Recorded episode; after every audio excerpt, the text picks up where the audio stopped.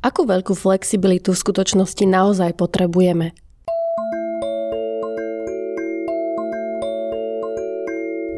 Yoga sa väčšinou prezentuje cez obrázky alebo videá extrémne ohybných ľudí. Krkolomné pozície sa stali symbolom pokročilej jogy, ale naozaj potrebujeme mať nohu za hlavou pre bežné fungovanie? Čo hrozí, keď sa prekročí tenká línia medzi estetikou a vlastným bezpečím? V tejto epizóde sa budeme venovať flexibilite, na čo ju vôbec potrebujeme, ako funguje, od čoho závisí, ale aj čo sa stane, keď svaly a klby nie sú pravidelne vystavované svojim limitom. Centrálny nervový systém si zapamätá, že OK, potrebujem iba takýto rozsah na to, aby som žil pohodlne a potom tam iba chodí a viacej nás nepustí.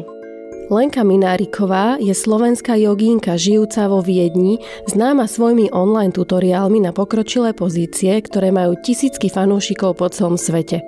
S Lenkou sa porozprávame o jej vlastnej ceste od úplných začiatkov až k pokročilým stojkám a záklonom. Prezradí, ako vyzerá jej denná prax a pridá niekoľko typov na bezpečné prehlbovanie pozícií. Zapojíme ten natiahnutý sval na chvíľku, potom ho uvoľníme a vieme ísť trochu hlbšie. To je taký trik, ktorým vieme oklamať mozog, aby nás pustil trochu ďalej. Ako hovorí, flexibilita nie je len jednoduché predlžovanie svalov, ale hlavne posúvanie limitov, ktoré nám hlava ešte toleruje. Ja to beriem skôr ako cvičenie pre mozog. Určite sa chceme stať silnejšími a chceme mať naše telo funkčné na to, aby sme mohli sa hýbať zdravo, ale zároveň je to aj nejaká taká psychická stránka tam. Moje meno je Radka a v tomto podcaste vám chcem ukázať, že yoga je jedna, ale má tisíc ciest. Počúvajte prosím s chladnou hlavou. Ahoj Lenka. Ahoj Radka. Ja mám na teba mnoho otázok, čo sa týka flexibility, aj stretchingu ako takého, lebo je to vec, ktorú každý z nás, ktorý sa venujeme joge, robí bežne. A je to taká bežná vec, ktorú robí asi každý človek bez ohľadu na to, či robí jogu alebo cvičí. Ráno sa po zobudení naťahujeme, vidíš sa bežne naťahovať zvieratá, aj bábetka sa naťahujú, naťahovanie je proste veľmi príjemné. Väčšinou, keď sa tak príjemne naťahuješ, tak e, cítiš, ako ti to robí fajn. Prečo je to tak príjemné, keď sa naťahujeme? No, ja mám takú uh, srandovnú, srandovný príbeh tomu, alebo sto, story. Uh, vlastne ja som bola na workshope um, u Celeste Pereira, v, ona v Londýne pôsobí, je to fyzioterapeutka a úžasná yoga učiteľka. Ona vyštudovala fyzioterapiu, ale nikdy sa tomu nevenovala teda, ale má ako tie znalosti z toho a má kamarátov, takže s nimi často rozoberá rôzne veci. A ona nám pustila také zábavné video na YouTube a je tam chlapík, ktorý vysvetľuje, že fuzz, what is akože čo je to fuzz? On to volá to fuzz, neviem to preložiť, hej. Je to ako keby niečo také, také mazlavé, hej, niečo. A my počas spánku, tá, ako spíme, tak sme nehybní, hej, sme v nejakej pozícii a ja sem tam sa pohneme, ale nehybeme sa na 8 hodín, proste žiaden pohyb. To je veľa. Aj vlastne keď sedíme v práci, je to 8 hodín sedenia, ale tak sem tam sa postavíme. A počas tohto ako nehyb, nehybania sa telo ukladá ten fas, ukladá túto mazlavosť medzi naše tkanivá. A oni, keď tam sú, keď to tam je nehybe sa to, tak sa to ako keby ešte viacej stane také lepkavé a spojí to naše tkanivá. A keď my sa ráno tak nenatiahneme, hej, ne, nevstaneme a nenatiahneme si všetko, tak ako keby sme neroz, nerozdrobili alebo neroztiahli tie tkanivá okolo seba a ten faz ich ako keby zlepí tak preto nám je to také príjemné, že vlastne sa natiahneme a tie tkanivá sa tak akože stanú také, alebo tá tekutina medzi nimi sa stane uh, oveľa menej trenia tam nastane, hej. Je to jednoduchšie, ako keby tie tkanivá o seba. A on, on má proste takú akože veľmi on je nejaký patofyziolog alebo niečo také a on to aj ukazuje na, na tom videu, proste ten fáz doslova. A nie, nie je tým myslené fascie? Nie, toto je doslova proste tekutina, ktorá mení svoju štruktúru. A časom, keď akože by sme nehýbali, tak sa stane úplne tuhá a potom sa možno premení na niečo ako fascia, ale v podstate ono tam nemá funkčnosť, není funkčná, tam nemá byť. A tým naťahovaním a tým hýbaním, hej, nemusí to byť iba naťahovanie, ale už iba pohyb, tuto tekutinu alebo túto, túto vec roztopí a ona odíde a potom sa vieme znova voľne hýbať. To, čo mňa vždycky zaujímalo v tejto téme, bolo, že my sa potrebujeme my potrebujeme mať nejaký rozsah pohybu samozrejme, lebo sa potrebujeme hýbať, potrebujem sa napríklad načiahnuť e, do hornej poličky a zobrať si odtiaľ pohár. Potrebujem sa zohnúť a zobrať niečo zo zeme. Samozrejme, malo by sa to robiť cez pokrčené kolena, ale skrátka, na to, aby som mohla fungovať vo svojom bežnom živote, tak potrebujem nejaký normálny rozsah pohybu. Ale v joge prirodzene časom ten rozsah pohybu zväčšujeme a zväčšujeme a zväčšujeme. Otázka je, dokedy až to máme zväčšovať a prečo potrebujeme byť až taký flexibilný. Naozaj je až také nutné, ja neviem, vedieť urobiť split, vedieť urobiť šnúru alebo vedieť si chytiť členok za chrbtom, vieš, ako myslím, taký, taký veľký zákon urobiť. Je to, veľ, je to až také potrebné? Určite nie. Hlavne zákony sú nie, nie že zbytočné, ale vôbec naše telo nie je stavané na to, aby sme sa zakláňali, hej? Určite do nejakého rozsahu sa chceš natiahnuť, je to príjemné, ale ísť do extrémnych zákonov vôbec nie je potrebné pre, pre život. Yoga je niečo viacej. Je to v podstate miesto, kde ideme do extrémnych um, pozícií v našom tele a ja to beriem skôr ako cvičenie pre mozog. Je to vlastne o tom, že ideme do nejakého miesta, kde je nám to ako keby nepríjemné a tým trénujeme náš mozog v živote, keď sa stretneme s nepríjemnou situáciou, že budeme vedieť kontrolovať naše reakcie a kontrolovať vedomé to, ako, čo povieme napríklad niekomu v určitej situácii, hej? Alebo ako sa budeme správať, ako budeme konať. Um, takže yoga nás vlastne pripravuje, není to o tom, že chceme sa jogou, určite sa chceme stať uh, silnejšími a chceme mať naše telo funkčné na to, aby sme mohli sa hýbať zdravo, ale zároveň je to aj nejaká taká psychická stránka tam. Je to hlavne o tom, aby sme sa my stretli s nejakou uh, svojou pozíciou, v ktorej sa necítime dobre, komfortne a naučili svoju hlavu, že je to v poriadku postupne. Presne, je to taká simulácia. Je to simulovanie stresovej situácie. Čo sa stáva pri stresovej situácii je, že taký ten podmozog, nie naša vedomá časť, ale ten podmozog, ktorý je oveľa starší evolučne, reaguje reflexne, pretože pri stresovej situácii musíš veľmi rýchlo rozhodnúť, že čo ideš spraviť. Hej? V podstate predtým, kedysi dávno, pred desiatkými tisícami rokov, keď sa dostala do stresovej situácie, tak ti išlo o život. Takže tam išlo fakt o milisekundy.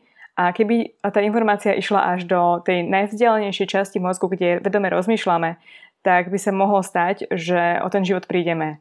Pretože by sme zaváhali. A preto sú určité reflexy v mozgu, ktoré sa nás snažia ochrániť a oni zablokujú tú informáciu, aby prešla niekedy do toho vedomého mozgu a reagujú inštiktívne. Ale my chceme sa uvedomiť v takýchto situáciách. Chceme, aby tie cesty boli uvoľnené, aby nám to prešlo, pretože nechceme reagovať inštinktívne. Často tie inštinkty sú určitým spôsobom pokazené a nie sú moc vhodné na sociálne žitie spolu s ostatnými ľuďmi. Takže yoga práve nás privádza do takéto stresujúcej situácie. Po anglicky sa to volá flight or fight. Únik alebo boj. Či budeš bojovať proti tomu, alebo či máš zdrhnúť preč od nebezpečia. To je ten um, sympatikus, vlastne sympatický nervový systém. Presne, a preto používame dých, pretože to je jedna z vecí, ktorá sa dá ovládať vedome, ale zároveň je riadená aj tým automatickým systémom v našom tele. A práve cez dých vieme si odblokovať tieto centrá, vieme sa dostať do takého stavu, ktorý nás ukludní a kde vieme potom reagovať tak, že si to rozmyslíme a potom zareagujeme.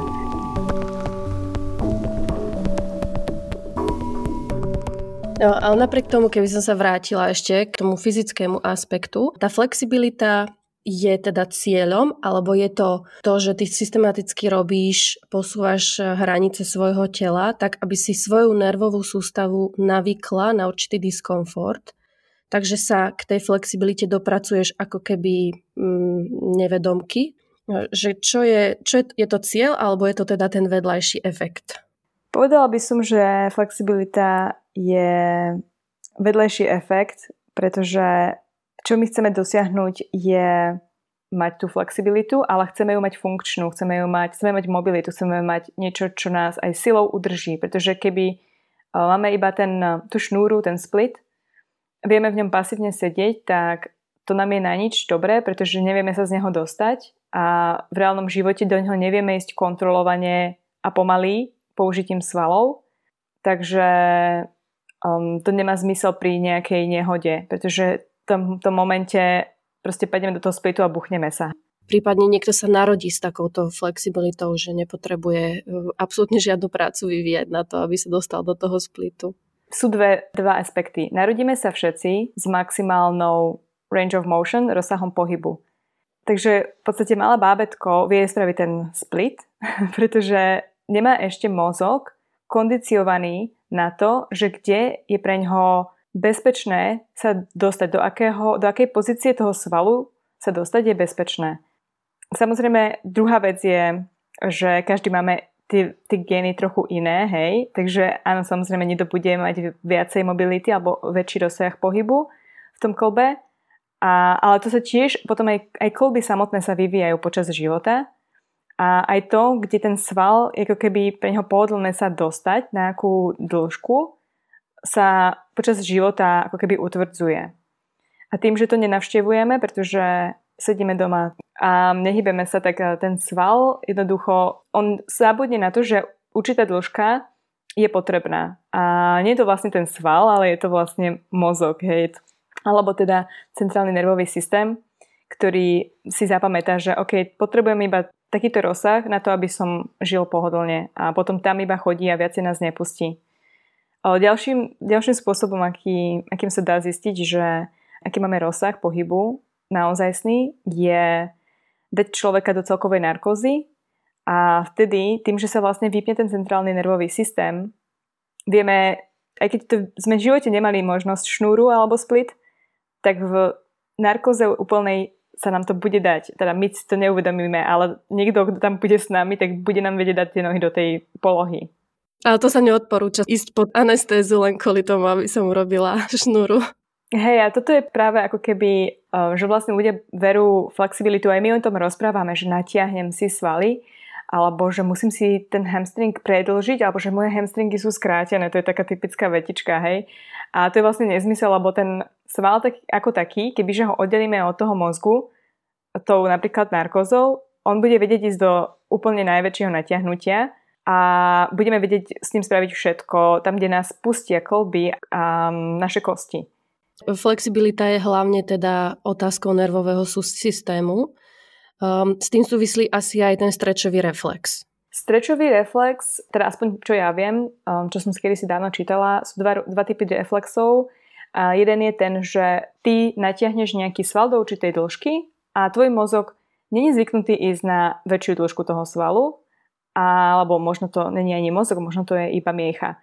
A on ti povie, že o, o, o, že tu som akože nebol už dlho, alebo možno nikdy v takejto dĺžke a nepustíte tam, pretože to je pre neho neznáme a zastaví naťahovanie toho svalu. Alebo pošle taký impuls na stiahnutie toho svalu priam. Aj to je možné. Potom som počula o druhom reflexe, ktorý vraj niektorí ľudia používajú a na to, aby sa, aby sa človek naučil rôzne, napríklad tú šnúru veľmi rýchlo.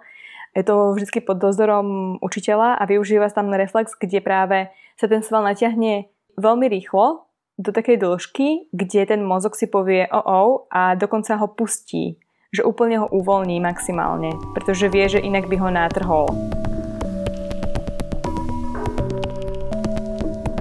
Spomínala si, že každý sa narodí inak flexibilný. Však to no, vidíš to na prvý pohľad, keď pracuješ s ľuďmi, že každý je inak tuhý. Od čoho to záleží, ako sme kto tuhý a ako sme kto flexibilný? podstate, čo zohráva rolu, je teda ten reflex, ten, ten sval, že ako nás to ďaleko pustí. A potom druhá vec sú ligamenty. Ligamenty? Uh, väzy. Väzy a šlachy. Uh-huh. A myslím, že šlachy sú tie, čo pripájajú sval na kosť a väzy sú tie, čo spájajú alebo udržujú klop v takej tej kapsule, hej? šlacha pripútava alebo spája sval s kosťou a väz spája dve, dve kosti naraz. Áno. No a tieto tkanivá môžu mať rôznu elasticitu. Ako keby môžu sa vedieť natiahnuť viacej alebo menej a to už závisí od genetiky a od zloženia toho väzu alebo toho, tej šlachy tam je nejaké chemické zloženie, čo sa týka e, kolagénu, elastínu a všetkých týchto látok, ktoré sú prítomné v týchto spojivových tkanivách a každý sa narodí s nejakým zastúpením jedného druhého. Jedno je menej flexibilné, jedno je viac. Oni v podstate nemajú sa naťahovať, alebo maj, oni tam slúžia na to, aby vytvárali stabilitu v tom kolbe a keď sa pr- natiahnu príliš, že ich mechanicky príliš natiahneme, tak oni nie sú ako sval, a nemajú možnosť, nemajú schopnosť sa vrátiť naspäť do tej dĺžky, akú mali predtým. Takže tam my nechceme vlastne ani ich naťahovať, rozťahovať príliš, pretože potom sa nevrátia do, do svojej pôvodnej dĺžky a ten eh, klop sa stane uh, nestabilný.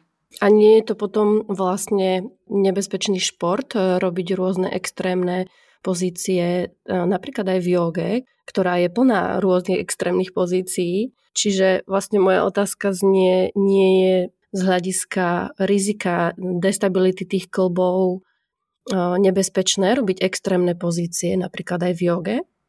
Je. Je to nebezpečné. Si zober napríklad taký lotus, kde ľudia si pasívne, hej, tým, že s rukami narábajú s tou nohou a dajú si nohy do takého tvaru, že nakoniec, keďže to je celé pasívne, tak to prejde do tých ligamentov alebo do tých väzov a potom ľudia môžu mať problém, že určité ligamenta sa narušia v kolene a môžu mať problém s kolenom. Konec koncov, keď každý deň robíme niečo a stále naťahujeme, naťahujeme, je to ako žuvačka, tie ligamenta, tie väzy a šlachy. Čím viac budeme tú žuvačku naťahovať, tak ona v podstate poprvé zostane tam, nevráti sa naspäť a po druhé môže prasknúť, hej. A takže ale robíme to každý deň, tú jogu a ideme do toho každý deň. Snažíme sa zároveň posilňovať tie svaly. Takže určite robíme aj asany a preto je strašne dôležité robiť ako keby mm, silové cviky. Využívať nielen stále to isté, ale aj obmeňovať to, pretože znova, keď naťahujeme stále niečo rovnakým smerom, rovnakým spôsobom, tak určite to skôr nájde aj na tej žuvačke by sme skôr tu roztrhli, ako keď po chvíľke ju nejak naťahneme nejakým iným smerom. Hej? Takže možno aj obmieniať tie asany alebo mať asany také, ktoré sa nejakým spôsobom doplňajú a kompenzujú. A posilňovaním práve svalstva okolo toho kolbu vieme vytvoriť tú podporu, ktorá, tú stabilitu, ktorá tam je potrebná. Z takéhoto hľadiska, keď sval sa natiahne, máš tým nejaké skúsenosti, že keď sa sval natiahne, ako dlho trvá, keď sa hojí, prípadne keď sa šlacha alebo väz príliš natiahne, teda prekročí ten svoj prirodzený rozsah pohybu, ako dlho to trvá, kým sa zahojí?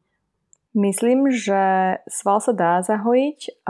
Vrajím znova, vytvorí sa jazva a zároveň tým, že tam je ten hojací proces a človek cíti bolesť, tak nejde do toho celého rozsahu, ide iba do takého rozsahu, kde e, cíti, že ho to nebolí a tým pádom sa stráti e, rozsah pohybu na chvíľku alebo teda treba ho znova získať po tom zranení, potom ako sa všetko zahojí. Myslím, že to trvá niekoľko týždňov. Ja som mala zranený hamstring a teda trvalo to aspoň také 3 týždne, kým ma to prestalo boleť, ale tým, že som stratila ten rozsah pohybu a tým, že som tam mala to zranenie, tak môj mozog si pamätá aj 7 rokov potom ešte stále, že tu na, sa niečo stalo, tak dávaj si bacha a stále ma to tam boli, stále mi vysiela signály do, do toho centra bolesti, že toto není, toto není OK, napriek tomu, že tam je všetko už zahojené, hej. A pri, myslím, že pri tých väzoch a šlachách, tam treba asi operáciu. Myslím, že to sa samo nezahojí, pretože to sú tkanivá, ktoré nie sú moc prekrvené, takže myslím, že také hojenie tam by trvalo príliš dlho, ak vôbec. My sme vlastne aj hovorili, že prečo je dôležité sa naťahovať, ale keby sme to otočili, že čo sa môže stať, keď sa človek vôbec nenaťahuje či už je to niekto, kto vôbec necvičí, a teda iba robí také bežné úkony, ktoré každý deň potrebuje, bez toho, aby sa nejak aktivnejšie naťahoval a predlžoval tie svaly. Alebo niekto, kto treba zrobiť nejaký silovejší tréning, ale potom neurobí ten záverečný stretching, čo sa môže vtedy stať. Po anglicky sa hovorí, že you don't use it, you lose it.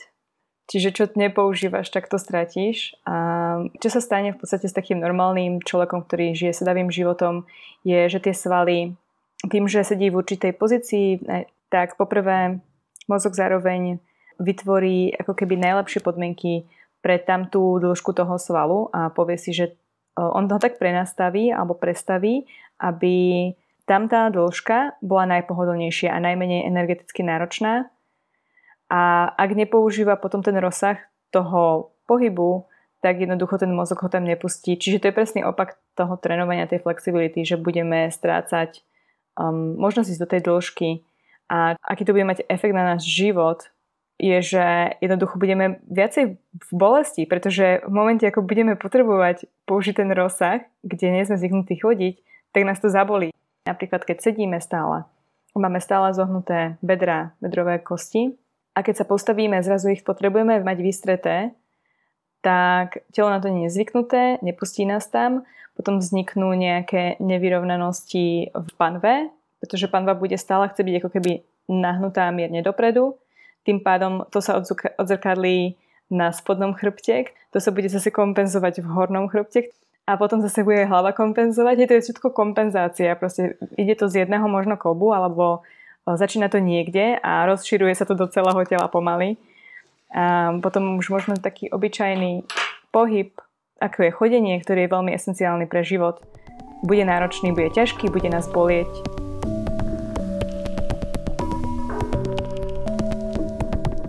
Ako som to ja zachytila, tak e, pre teba nebola flexibilita, akú teraz máš v súčasnosti, až taká prirodzená, že si si ju v úvodzovkách vydrela tak eh, skús mi aj eh, nejakú svoju cestu za tvojou dnešnou flexibilitou, že ako si sa k nej ty dopracovala. Ja som bola rozhodne ten človek, čo sedel stále na zadku, eh, aspoň teda pár rokov. Ja som hlavne začala cítiť to, to strácanie tej sily viacej ako strácanie flexibility. Ja som tancovala, robila som spoločenské tance, kde ale, ktoré nie sú moc o flexibilite. Ako určite tam tá flexibilita je výhoda, keď ju človek má, ale ja som ju nikdy netrenovala ako dieťa a toto som začala robiť okolo 11 rokov, takže určite za tých prvých 10 rokov života som už niečo strátila, keďže som dovtedy nič nerobila. No a po tej 25 teda som si povedala, že toto není, toto není OK, toto není v poriadku. Zároveň mi chýbal pohyb. Chýbalo mi to tancovanie, ktoré som robila kedysi. Takže som rozmýšľala, že čo robiť. Rozmýšľala som, že niečo robiť pre kardiovaskulárny systém, tak som začala behať. A zároveň som pobehu a začala robiť stretching a tak som sa postupne dostala k joge. No a mi sa to ako páčilo hlavne, ako to vyzerá. Ako ja som sa tomu dostala úplne čisto cez tú fyzickú cestu a myslím si, že na tom nie je nič zlé, na tom cvičení samotnom a ako som aj povedala, je to v podstate trénovanie tvojho alebo nášho centrálneho nervového systému viac ako cvičenie. Alebo teda je to možno že obidve tie veci sú spojené, všetko je prepojené v tele. Za akú dlhú dobu si videla nejaké výsledky? Aký štýl si vlastne zvolila?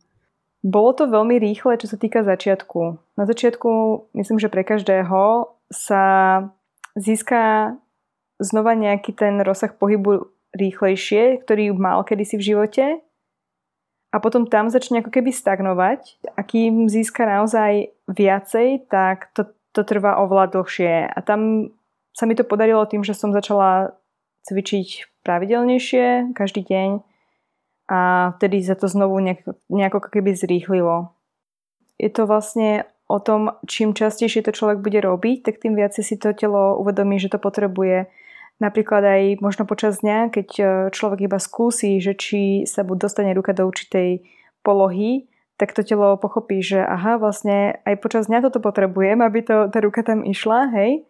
A on tým pádom tomu dá väčší, tým, že my tomu dáme väčší dôraz, tak ten mozog chápe, že to je pre nás dôležitejšie a tým pádom to dovolí. Aj pasívny stretch vieme spraviť aktívny. Je to už iba o tom, že či zapojíme tie svaly, ktoré sa naťahujú alebo nie, alebo prípadne aj teda tie opačné svaly toho antagonistu. Takže tým, že zapojíme tie svaly, poprvé ich ako posilňujeme a zároveň učíme aj ten natiahnutý sval, ak, ak zapojíme aj ten, aby mal silu v tej natiahnutej verzii svojej, čo sa málo kedy deje. Väčšinou, keď niečo naťahujeme, tak sa to snažíme uvoľniť, hej. Takže tým, že ho aktivujeme, tak to je tiež taká ako keby pridaná hodnota. Zároveň je to efektívny spôsob, akým získať väčší rozsah, ale je to iba na tú, na tú jednu session. Že iba teraz, keď chceme zväčšiť ten rozsah, uh, tak zapojíme ten natiahnutý sval na chvíľku, potom ho uvoľníme a vieme ísť trochu hlbšie. To je taký trik, ktorým vieme oklamať mozog, aby nás pustil trochu ďalej. Aj tým, že zapojíme určitý sval, tak existuje taký reflex, ktorý automaticky toho antagonistu, toho, ten druhý sval uvoľní. Takže tým zapojením vlastne pomáhame tomu druhému svalu trochu viacej sa natiahnuť.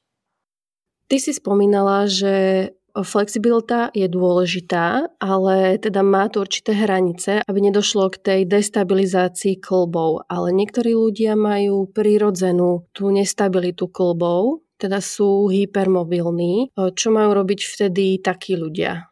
Určite ísť do pozícií pasívne a ísť hlbšie a hlbšie v ich prípade. To bude presne ako tá žuvačka. Tým, že už tak či tak tá žuvačka ich je oveľa uh, viacej naťahovateľnejšia, tak tým skôr príde k nejakému zraneniu, keď pôjdu do pasívnych pozícií a do hlbokých pasívnych pozícií.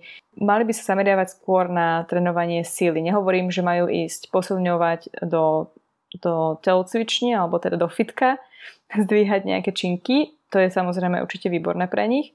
Ale stačí doma proste pracovať s nejakými resistant bands, takými tými uh, naťahovacími gumami, alebo pracovať so svojou váhou, to sa dá. A yoga sa dá robiť tým spôsobom. Ja si myslím, že dá sa to robiť tak, že tam má človek aj 70% toho posilňovania viac, keď sa zameriava naozaj na aktiváciu tých svalov. No ty si hovorila, že cvičíš každý deň, ale každý deň sa stráviš nejaký ten čas na podložke a aký dlhý je v priemere tvoj každodenný tréning? To závisí od dňa. Niekedy to je kedy si to bývalo naozaj hodina, že naozaj som mala hodinu practice, ktorá trvala a naozaj bola aktívna. V poslednej dobe je to tak možno pol hodinka, niekedy aktívne naozaj, že naozaj makám, že sa spotím, to môže byť 15 minút. A zvyšok sú pasívne streče alebo trénujem na stojku na rukách. Takže ono sa to mení aj tým, ako človek už dosiahne určité veci a vie, že OK, už toto mám a potom už iba aby si to udržal, mu tam stačí ísť iba na určitú dobu, možno raz za deň, možno raz za týždeň. Hej, a napríklad nejdem do extrémnych pozícií často, väčšinou sa snažím udržiať si to, to, kde už som v tej mobilite a do tej extrémnej časti naozaj sa potrebujem ešte stále zahriať a potom možno raz za mesiac do nej idem.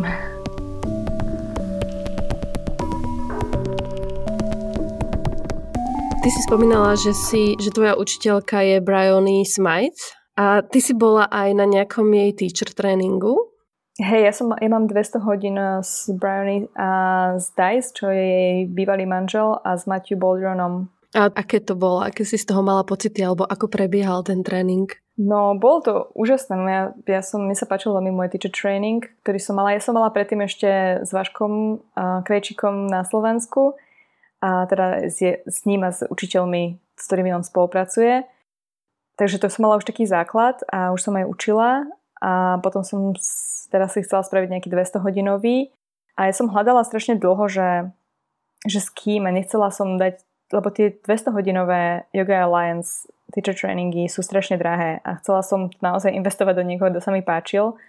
Ja som spoznala v podstate Dajsa, jej ex-manžela, ktorý mal workshop vo Viedni, kde som úplne bez toho, že by som vedela, kto je, išla.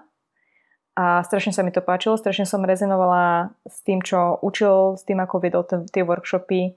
A ten samotný teacher training bol skvelý, bol presne tak, ako som čakala. Som už ich poznala obi dvoch, plus tam bol Matthew Baldron, ktorý priniesol takú tú spirituálnu časť viacej, pretože oni dvaja sú veľmi takí moderní jogi a veľmi to berú tak technicky, s čím ja zase rezonujem, hej. Ale zároveň, ako som vravela, ono to, to človek bere technicky, ale to je celé iba o interpretácii, že či si to pred, pod čím si to predstavujeme, ako si predstavujeme tie veci, ako fungujú. Niekto si môže predstaviť ten stretching ako niečo spirituálne, niekto si to predstavuje ako niečo mechanické, ale stále to je to, že si niečo predstavujeme a ten mozog sa proste z toho rozvíja viacej. A majú veľmi špecifický spôsob, akým si stavať hodiny.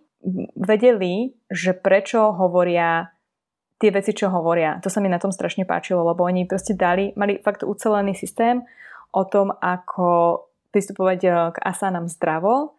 Oni mali niečo, čo sa volá, volá nazvali dual cues, alebo tak nejako, proste dvojité, ako keby vždy mali pár cues, tých slovných nápoved, ktoré použili na rôzne kolby. Napríklad, keď človek stojí, tak sa snaží stisknúť nohy k sebe, čo vytvorí miernu internú rotáciu v stehnách, ale zároveň sa snaží zatiahnuť aj vonkajšiu stranu zadku, čo vytvorí miernu externú rotáciu. A tým sa ten klop neutralizuje. A toto mali ku každému jednému klobu, napríklad dáš sa dole hlavou, a ideš, začínaš od prstov a prejdeš vlastne celým tým telom a v každému kolbu máš nejakú jednu vec, čo povieš, ale zároveň opačnú a vieš, že čo to robí a vieš, prečo to chceš a chceš to, aby si neutralizovala a tým vytváraš tú stabilitu v tom kolbe. A aj, aj štruktúra hodiny u nich bola veľmi logická. Oni rozdelili hodinu na 8 častí. Každá z tých častí mala v sebe nejaký zámer. Tam si mala proste niečo, čo si mala keby dosiahnuť. A takúto štruktúru môžeš používať na hodiny, na workshopy, na všetko. A má to logiku, lebo má to takú ako keby postupne začínaš zo Surya Namaskar A, kde najskôr proste zahraješ to telo ešte pred tým samotným Surya Namaskar a sa snažíš ako keby pripraviť to telo na to Surya Namaskar. Potom možno spravíš to Surya Namaskar, možno nie, ale urobíš niečo, čo má mať ten zmysel toho zobudenia toho tela. V dvojke už ideš do toho Bčka, kde proste už začneš otvárať trochu tie kolby iným spôsobom.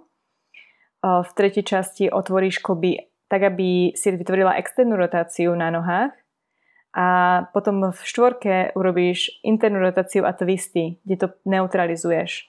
A celým týmto štyrmi vecami robíš také asany, aby sa dostala do peťky, kde je pík, kde robíš ako keby tú pozu, na ktorú si budovala celý ten tvoj flow. Tam môžeš urobiť taký mini workshop aj.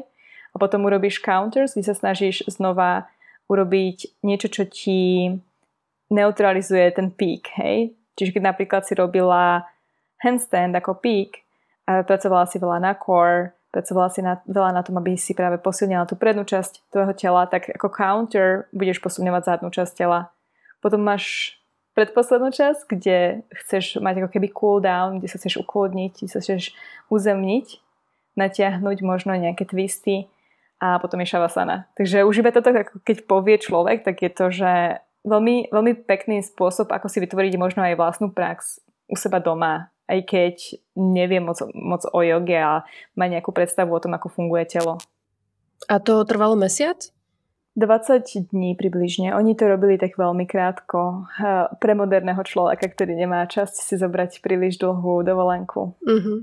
Čiže ty máš vlastne ako normálne klasické uh, zamestnanie a yoga je tvoj tvoj koníček, hej? Alebo teda, lebo viem, že ty robíš workshopy, však aj uh, som bola na niektorých uh, a teda si aj učíš na nejakých festivaloch, ale nie je to tvoja, tvoje zamestnanie, že popri tom máš aj nejaké iné zamestnanie?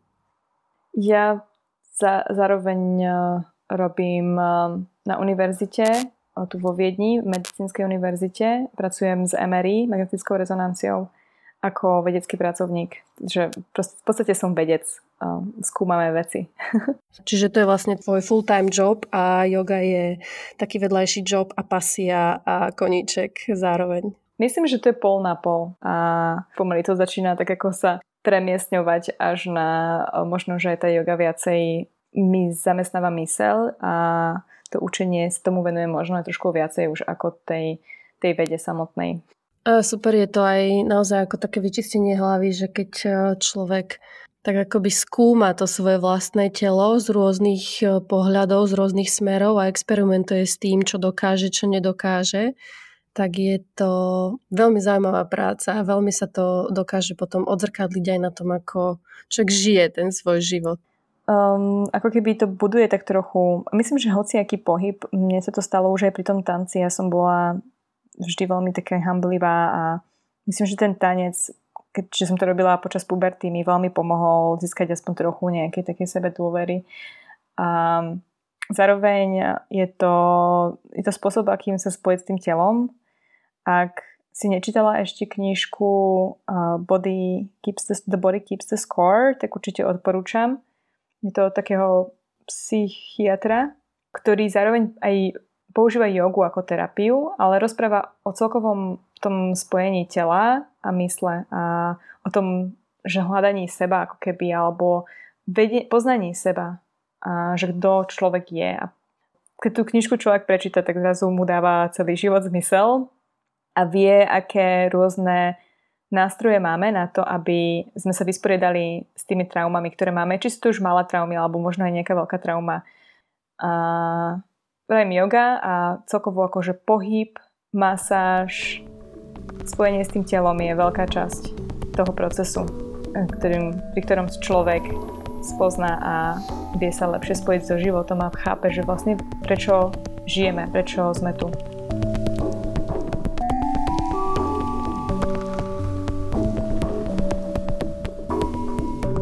Na záver ešte malá prozba a veľké poďakovanie. Ak sa vám podcast páči, pokojne ho zdieľajte či odporúčte tým, koho by mohol zaujímať. Poteším sa, ak kliknete na odoberanie nových epizód vo vašej podcastovej aplikácii. Nápady na novú tému či hostia mi môžete poslať cez môj Instagram na rodok počiarkovník yoga. Ďakujem za počúvanie.